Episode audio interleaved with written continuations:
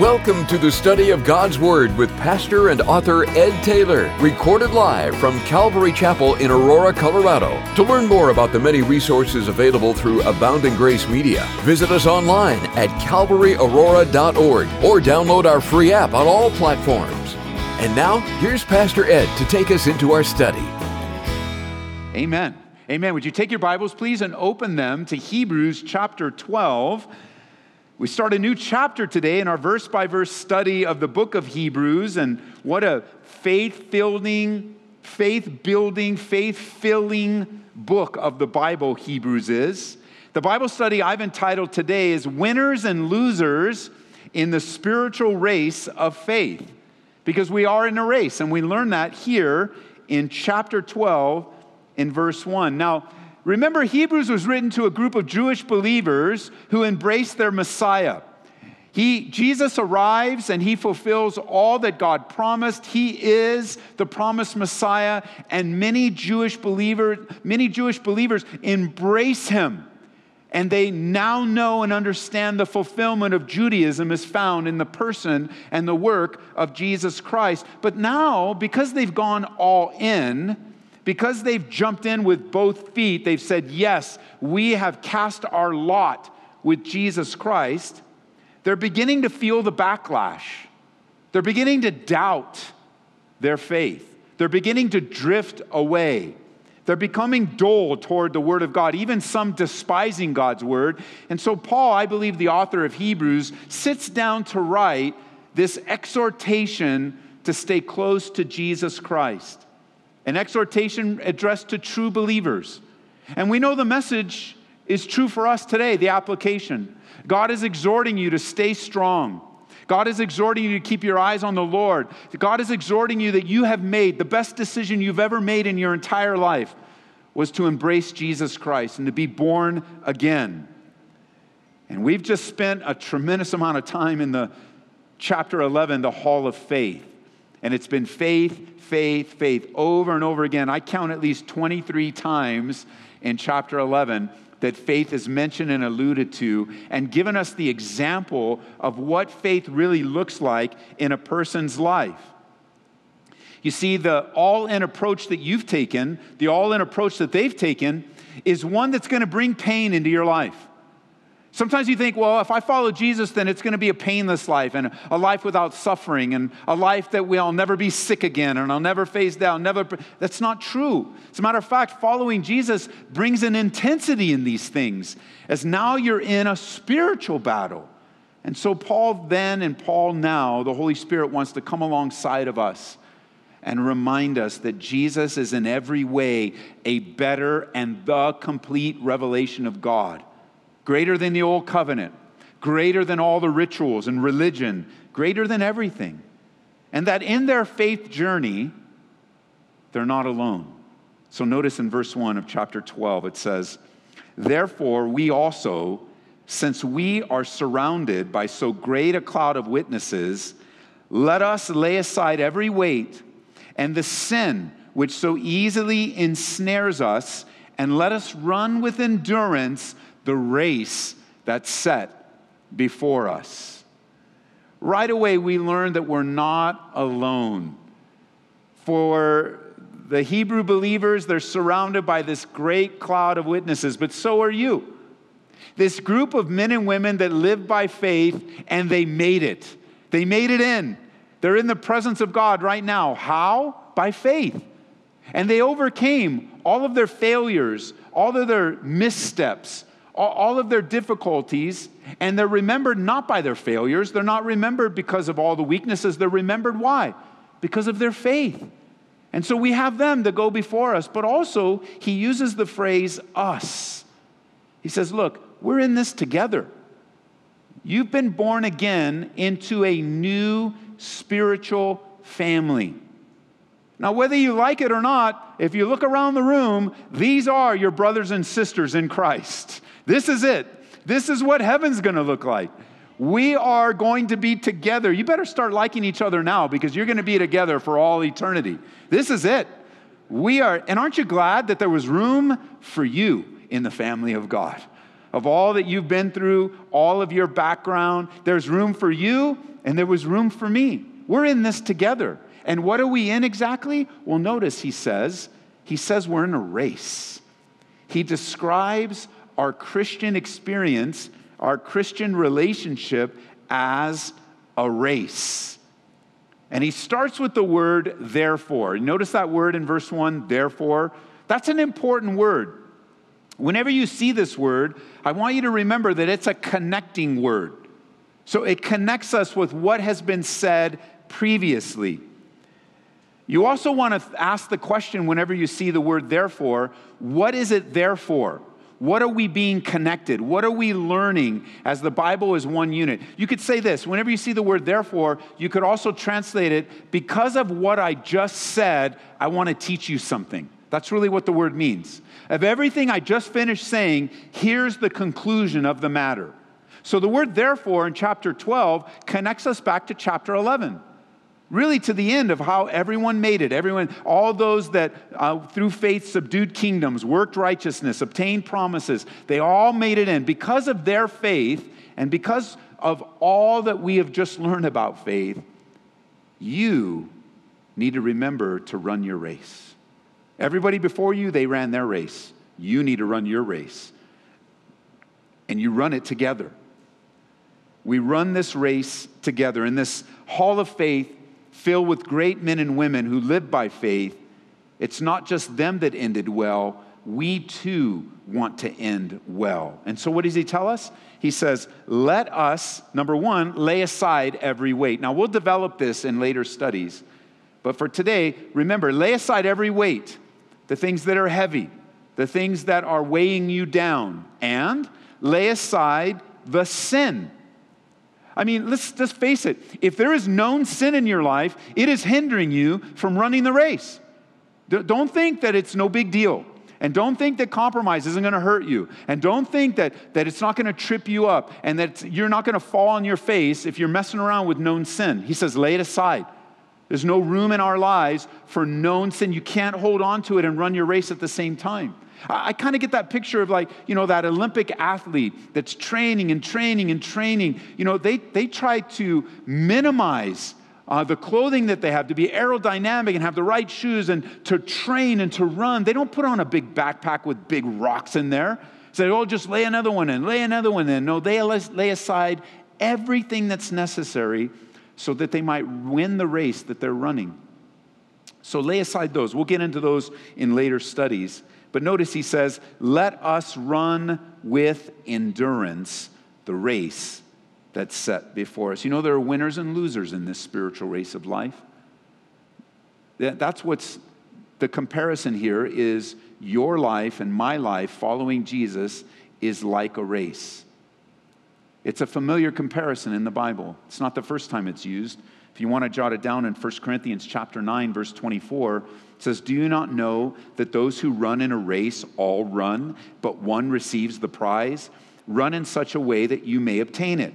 2 Timothy chapter 4, verse 7, I have fought the good fight. I have finished the race, and I have kept the faith. So let's run the race. And I like that. It's us. Let us. We're in this race together. Now, you could say that although we're running the same race, we all have our lane. You know, we all have our unique life, our unique background, our unique spiritual gifting. So we all have our lane, but we're in the race together.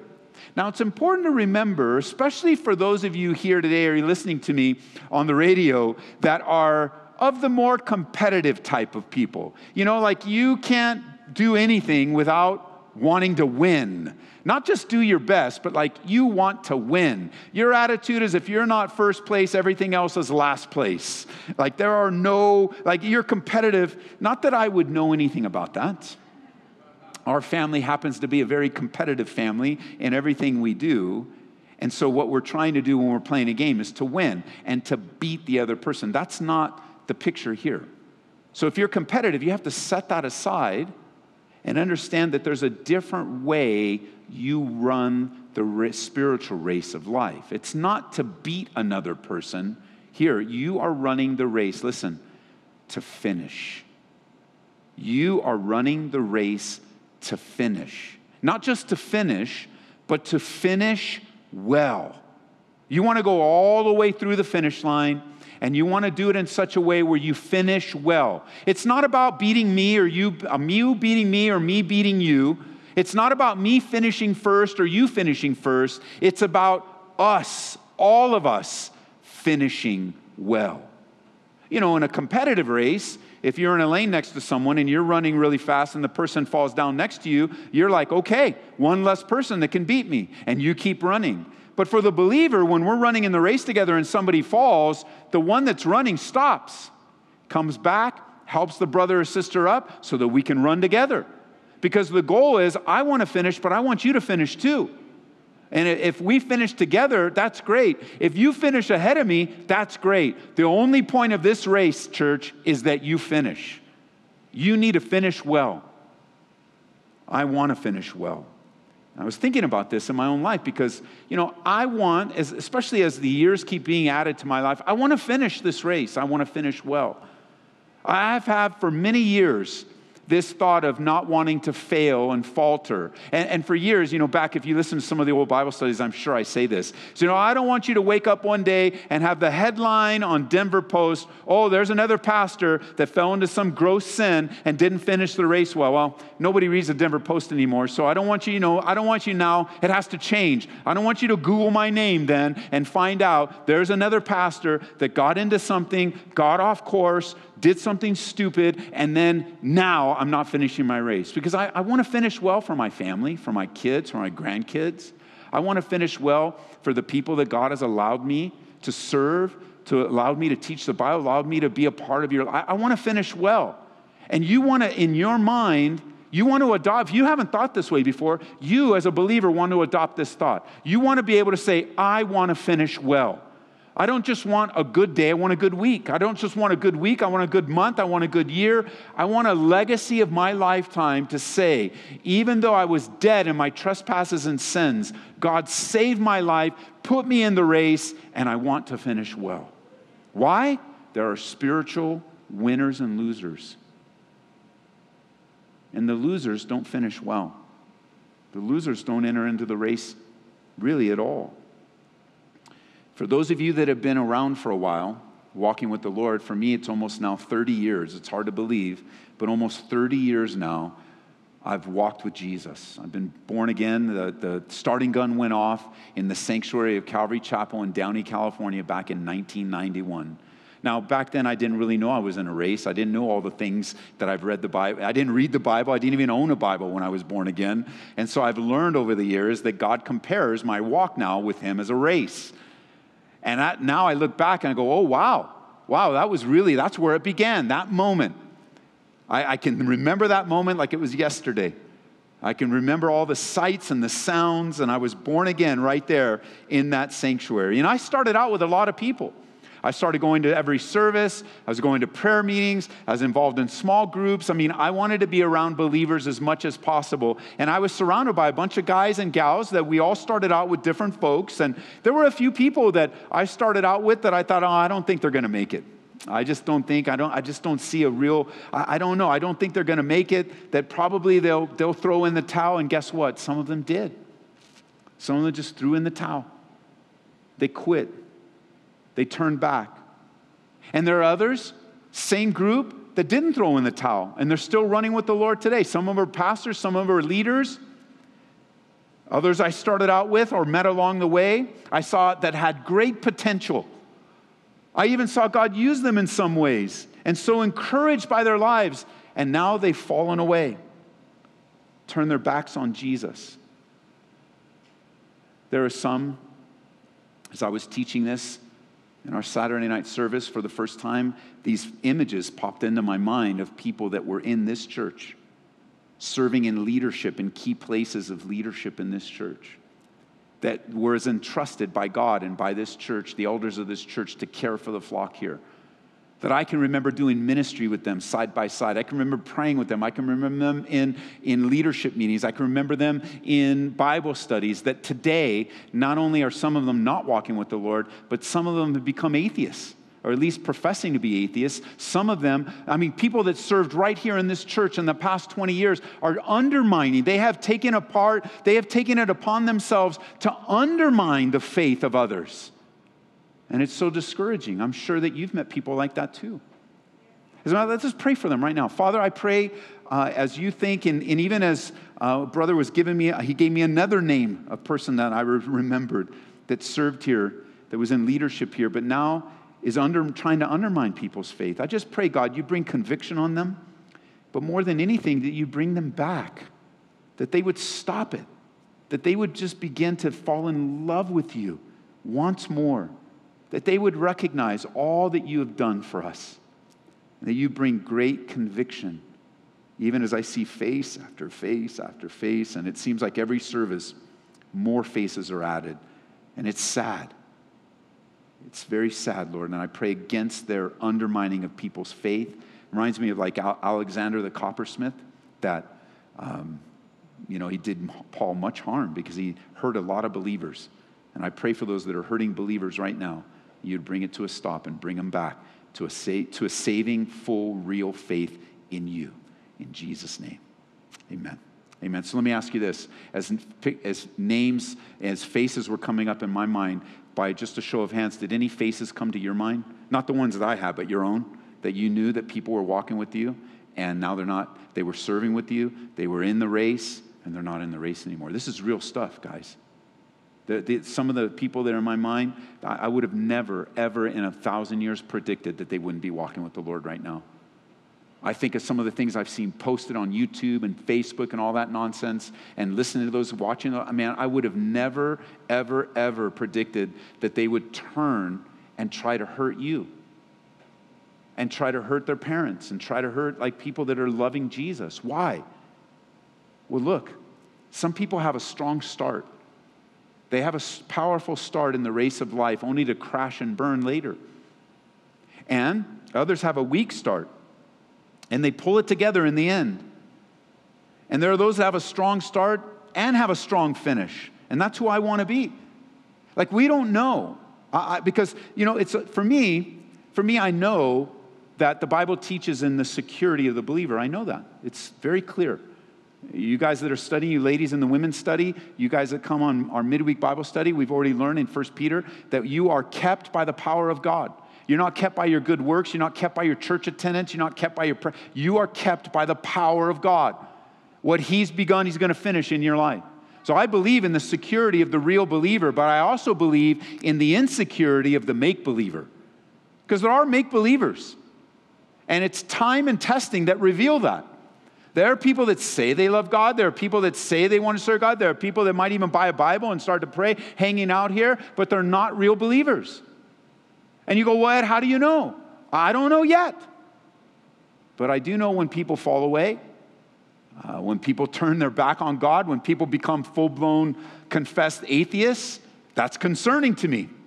The Bible says that not everybody that gathers together are believers. The Bible says that there'll be wolves that come in what? Sheep's clothing. They look like sheep, smell like sheep, talk like sheep. They're all like sheep. They got all the Christians, hallelujah, brother. Oh, praise the Lord. And before you know it, they're hallelujahing with their right hand, got their hand in your back pocket, trying to rip you off and take advantage of you, physically, spiritually. We've had our fair share here. That's why as shepherds and pastors, God has given us responsibility to protect the flock. And we do, as unto the Lord. It's our responsibility. But there are not. Jesus said that, hey, there's going to be wheat that grow together, and there's also going to be what? Tares. Tares are like weeds that look like wheat, that have really no value. And he says, you're just going to have to let them grow up together, because you'll find out who's who at harvest time. And the Lord will sort it out. You see, not everybody's in the race, even though they say they are. But everybody that's listening to me can choose to be in the race. It's not like you're being pushed out. It's not like you're being kept out. It's your own decisions. The key in this race is to finish well. And so know this. Know this. When a person falls away from Christ, they have really no one to blame but themselves. Now, that's a heavy statement. I'm reading it exactly how I put it in my notes. As I was reading it for the first time last night and teaching, I'm like, wow, that's heavy, Lord. That's a message you need to hear. Listen, when a person falls away from Christ, they really have no one to blame but themselves. But you'll hear all kinds of stories. You know, maybe you've had a bad experience in a church. You go, well, you know, that church. And I don't follow the Lord today because of that church. No, you have no one to blame but yourself. Well, you know, it's that pastor, the way he treated. No. You don't have anyone to blame but yourself. Well, you don't understand the home I grew up in. My Christian parents, you know, they're so legal. No. You have no one to blame but yourself. You got to take personal responsibility for your life. There might be some pain in the previous church or in the previous pastor, but here, maybe even your parents. But the Bible says there's a way to resolve that. You can't use it the rest of your life as an excuse not to follow the Lord. You have no one to blame but yourself. See, the good news is if you want to follow God today and get back into the race, you can do it. If you want to compromise, you can do that too. But compromise is only going to lead you to more compromise. Compromise is going to give you a bad reputation. You know, I was thinking compromise and cheating. You know, if you think of a race and cheating, there's always every year in those marathons, somebody that starts the marathon, goes off a little bit, gets in a taxi, and takes it to the front. It's like, what are you doing? Like, they have cameras everywhere. They know whether you're running or not, but there's still somebody trying to cheat along the way. There's always that sense of, I want to get a little extra effort. But see, there's no need to cheat in this race, this spiritual race, because God is empowering you to finish and to finish well. Cheating will hurt you and harm you and destroy your life. And you have no one to blame but yourself. The Bible does assure us of the security of the believer. Peter tells us that we're kept by the power of God, but we also have a responsibility. You can jot it down in Jude. There's only one chapter. In verse 20, it says this, "But you, beloved, building yourselves up on your most holy faith, praying in the Holy Spirit, keep yourselves in the love of God, looking for the mercy of our Lord Jesus Christ unto eternal life." That's your responsibility. Keep yourselves in the love of God. Notice he doesn't say keep yourselves saved. He says keep yourselves in a usable position in God's love. You got to keep yourself there. It's not, you're not keeping yourself. Like think of the love of God like an umbrella. You know, it's raining and it's pouring down rain. In order to enjoy the benefits of the umbrella, you need to keep yourselves under the covering of the umbrella. Does that make sense? You can't take an umbrella and hold it out here and be upset that the rain is pouring on your head. All you need to do is bring your arm back just a little bit, and you keep yourselves under that protective covering of the umbrella. Or I think of a nice hot day, and you have the umbrella for shade. In order to enjoy the shade, you need to keep yourselves under the umbrella. Well, the same is true. If you want to enjoy the love of God, you want to enjoy the presence of God, you want to enjoy your relationship with God, then here's what the Bible says. Keep yourselves in the love of God. Notice the Bible never needs to tell you to keep yourself in bitterness. That comes very naturally. The Bible never tells you to keep yourself in frustration. That comes naturally. The Bible never tells us to keep yourself all angry and messed up because that comes naturally. But we have to make a concerted effort to put our lives in a position and a place where we not only under the love of God, but we are enjoying the love of God. It's our responsibility to keep yourself in a safe place, to stay away from anything that reduces your spiritual appetite, to stay away from anything that's unlike God's love, anything that would violate his love or bring sorrow and sadness to the heart of God. That's amazing, isn't it? You want to stay away, and I want to stay away. If I'm running this race, laying aside the weight and the sins of my life, I want to stay in a place where I don't hurt God. You know, you can hurt God. The Bible tells us in Ephesians chapter 4, verse 20, it instructs us, commands us, do not grieve the Holy Spirit.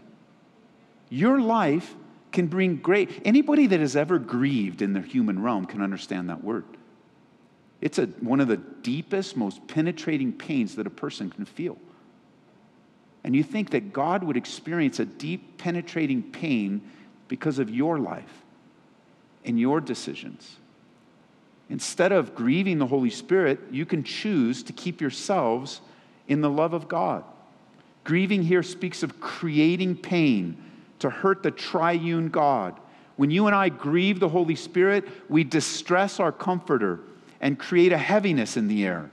Stay away from the things that will bring you down. Embrace the things that will bring you close. Stay away from people that will drag you away from loving God. In 1 Corinthians 15:33, it says this, "Do not be deceived. Evil company corrupts good habits." You say, "Well, I'm not following God anymore because, my friends." Yeah, your friends corrupted your good habits. They changed your life because you chose to hang out with them. Because this is important. There is a real devil that wants to bring us down and take us out of the race. He wants to destroy lives. Peter put it this way in 1 Peter 5, verse 8.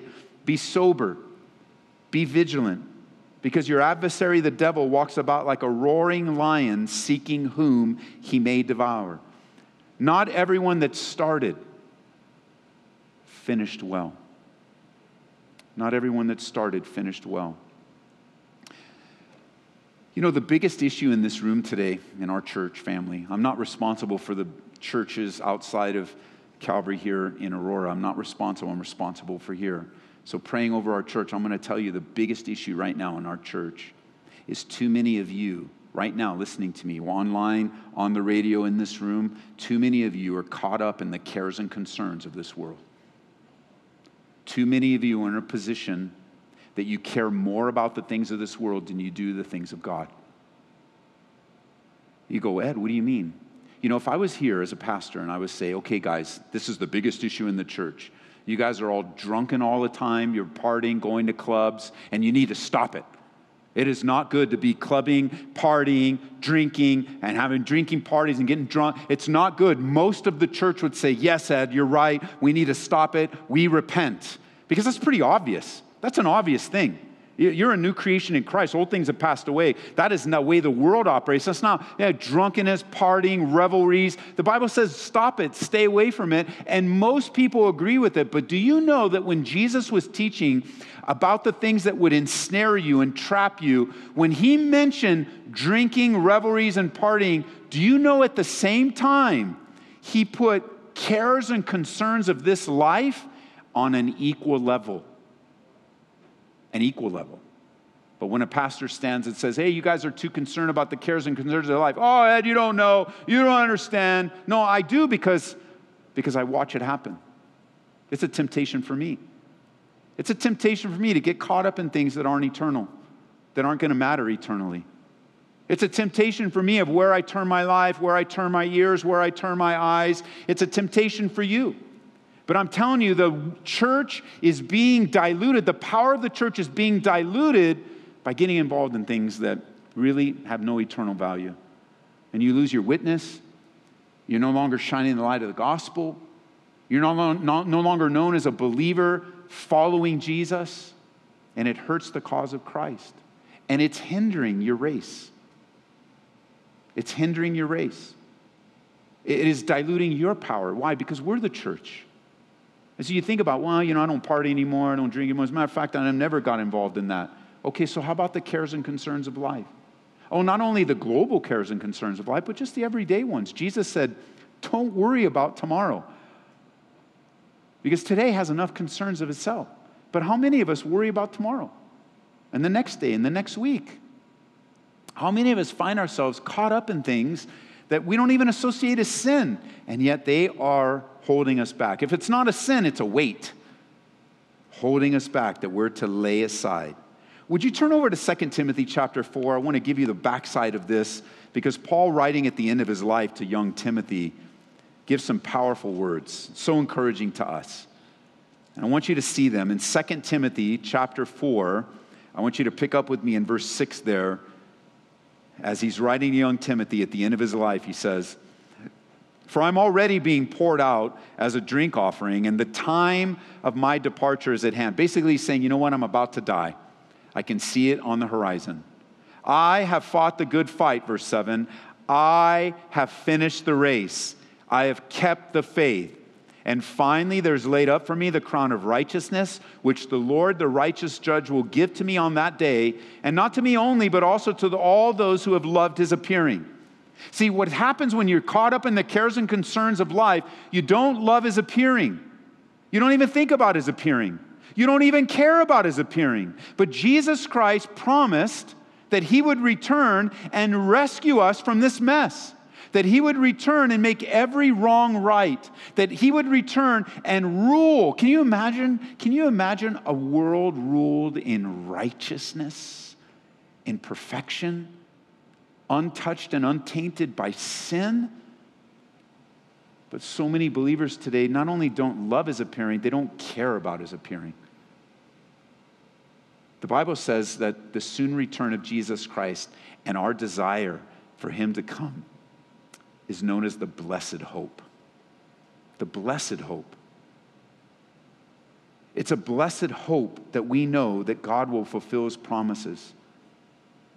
Paul, at the end of his life here, is a man ready to see the Lord. He sees the finish line. It's just up ahead. You know, the thing about our finish lines, church, is none of us really know where our finish line is. Some of you think it might be another 10 years, it might be another 20 years, but the Bible says that God today could require your life.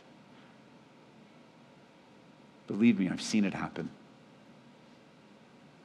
Surprisingly, shockingly, at a young age. I've seen it many times through this church, not only in my own personal family. And if you're caught up in things, not concerned about the coming of the Lord, you're going to miss out. And you're going to look back and see that you wasted your life. For what?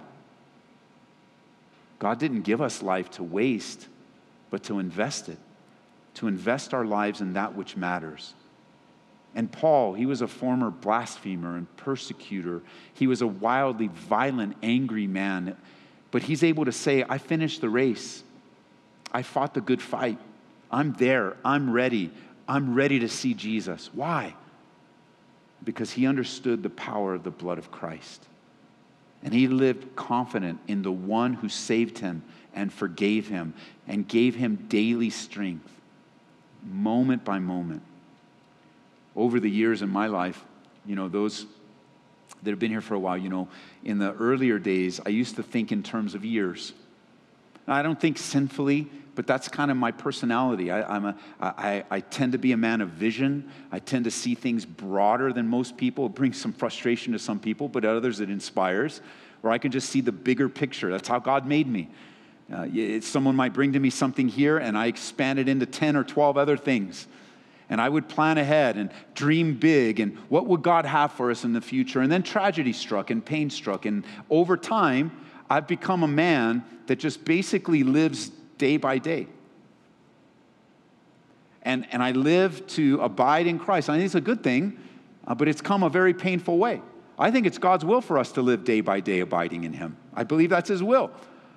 He even gave us a hint of that when he taught the disciples how to pray. Remember, what did he say? I want you to ask the Father for your what? Daily bread. And how many of us in our prayers are even just praying daily, just for today? I mean, even as Pastor Everett, during this time of crisis, you know, and this whole stuff that we've been going through as a church and a culture and everything, Pastor Everett will call me with a few things, and I'm finding more and more my answer is, you know, Everett, let's just pray about it. We'll talk about it tomorrow. We don't need to worry about it today. We'll talk about it tomorrow. And we'll wake up in the morning and we'll pray and we'll see what God, Cassandra, my assistant, she'll call me with a lot of tasks. And, you know, in the past, I just go boom, boom, boom, give all the answers. And then, man, I can take care of that and get on to the next thing, get on to the next thing. But lately, over the last few years, the Lord's just like, you know what? Just pause and slow down and focus what's on in front of you so that the cares and concerns of life don't drown out the hope that Jesus can return at any moment. And maybe the Lord's working that out in your life in this race that you're in, slowing you down, teaching you how to love today, how to enjoy the moment, abiding in Christ, knowing that, hey, man, some days are harder to run than others. Some days there's more resistance than others. But what God has begun in you, he's going to complete it. And you one day can say like Paul, because Paul's a man, he's a real man like you and me. And here is an example, if Paul can make it, you can make it. He's another one of the cloud of witnesses that's gone before us. And what is it that helped him finish the race and fight the good fight? It's eternity, church. In verse 8, it's eternity. It's heaven. It's looking forward to the return of Christ, the crown of righteousness. The Lord, the righteous judge, is going to give to me on that day, that I can stand in the presence of God. And the question has to be asked, do you love the Lord's appearing? Are you praying for him to return? Do you love the truth that he promised to come back? You know, because the truth is, I live with my daily failures. I know what lurks in my sinful heart sometimes. God reveals stuff to me. I know that I blow it. If there's ever any doubt of that, I always have my kids to remind me. If they forget to remind me, Marie will remind me of the humanity of my life. But I do know this. In all my faults and failures, one day in his righteousness, I will stand before the Lord. And I will stand before the Lord and give account for my life. And the good news is that God will see far more in me than I can see in myself. Just like the Hall of Faith. Didn't we learn that? Not one of them was remembered for their failure. They were remembered for their faith. They were remembered for their progress. They were remembered for the goodness of God in their lives, that they become a part of the cloud of witnesses. We're in this race together. It's going to be the topic in the next few studies. We're in this race together. Are you running this race? Are you? Are you walking with the Lord? Do you have a real relationship with Jesus today? Do you have that assurance that if you died today, you would go to heaven? If not, you can have it before we leave. Maybe there are some of you here that have made a commitment to Christ at one point in your life, but you've fallen away. You're like Samson, who had great potential, but his life ended so miserably. Or you're like King Saul. You're like King Saul. The Bible speaks of King Saul being head and shoulders above the rest. But those of you Bible students, you know his life ended miserably. So much potential. But you gave up along the way. You gave up on your kids. You gave up on your marriage. You gave up on your race. You gave up on all. And God is saying, look, though a man fall 7 times, he will rise again. But maybe that's not your issue. Maybe your issue is you've never been born again to begin with. And God is calling you to himself. And if you have fallen, it's time to get back up. It's time to get back in the race. It's time to come back and return.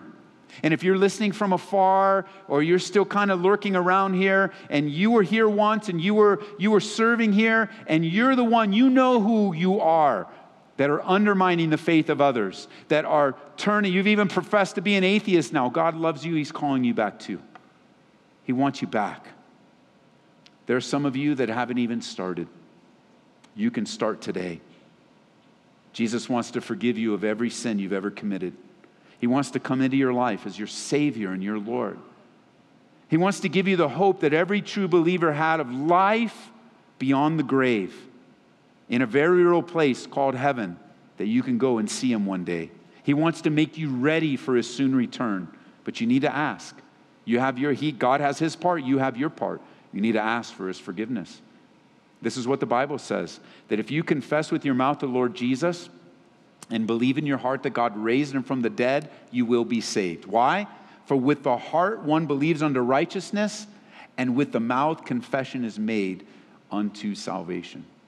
It's the most important thing you can hear today. Because everybody believes in something, and everybody confesses what they believe. Everybody. Everybody believes in someone or something, and everybody's life is a reflection of their beliefs. And there's just some of you who've never entered into the race. And God is calling you into the race. Recently in our Bible study on our midweek, I titled the message, "The End is Eternity." That's when the real end is. Until the end, we're to be about the Father's business, living a spiritual life, running the race, helping brothers and sisters along the way, focused, keeping ourselves in the love of God, laying aside. What did Jesus say? The weights, the cares and concern, laying aside the weights, laying aside the known sin. Look, don't think I'm naive. I know that people with known sin come into this room all the time. But it's not for me that you need to be concerned about. God knows. And he knows not only the hidden sin in your life, like the stuff you know, but he knows how it's hurting you, how it's harming you, how it's hindering you, how it's slowing, if not completely pulling you out of the race of life. And God is just calling you back home to a place of surrender today. So Father, we thank you for the privilege of being warned and exhorted. But what a joy it is to know that we're in this race of life. And there are spiritual winners and there are spiritual losers. And the winners finish and the losers quit. And I pray, God, that in our lives that you would help us to be a room filled with finishers. I pray, God, for those that have been shaken, especially those, that phrase, that they have no one to blame but themselves, because you've showed them your love. You've put people in their life that have shown them love. You've done everything that's possible. And now, God, I pray for those that have now the responsibility to respond. And so here in this room, if you're here today and you need to give your life to Jesus Christ, you'd like your sins forgiven, you want to get into the spiritual race, I'm going to invite you right here. Would you stand to your feet? Because I want to pray with you. I want to help you do what the Bible tells you to do. Express the belief in your heart in Jesus with your mouth. And so if you're here today, just respond by publicly standing. I want to help you, lead you in a prayer, or you can talk to God and confess your sins to him. Of course, if you're not in the room with us, we can't see you. You might be downstairs in the overflow area or listening online. I heard this morning that even though we have problems with the radio, it's still on. So if you're listening on the radio right now, we want you to respond. God bless you right here in the room. We're here right now, so let's do business right here in the room. It's one of the advantages of gathering together. There is something about being with the people of God, that the Spirit of God uses the Word of God to reach those that aren't in relationship with him. And so you're here. This is it. And here you are.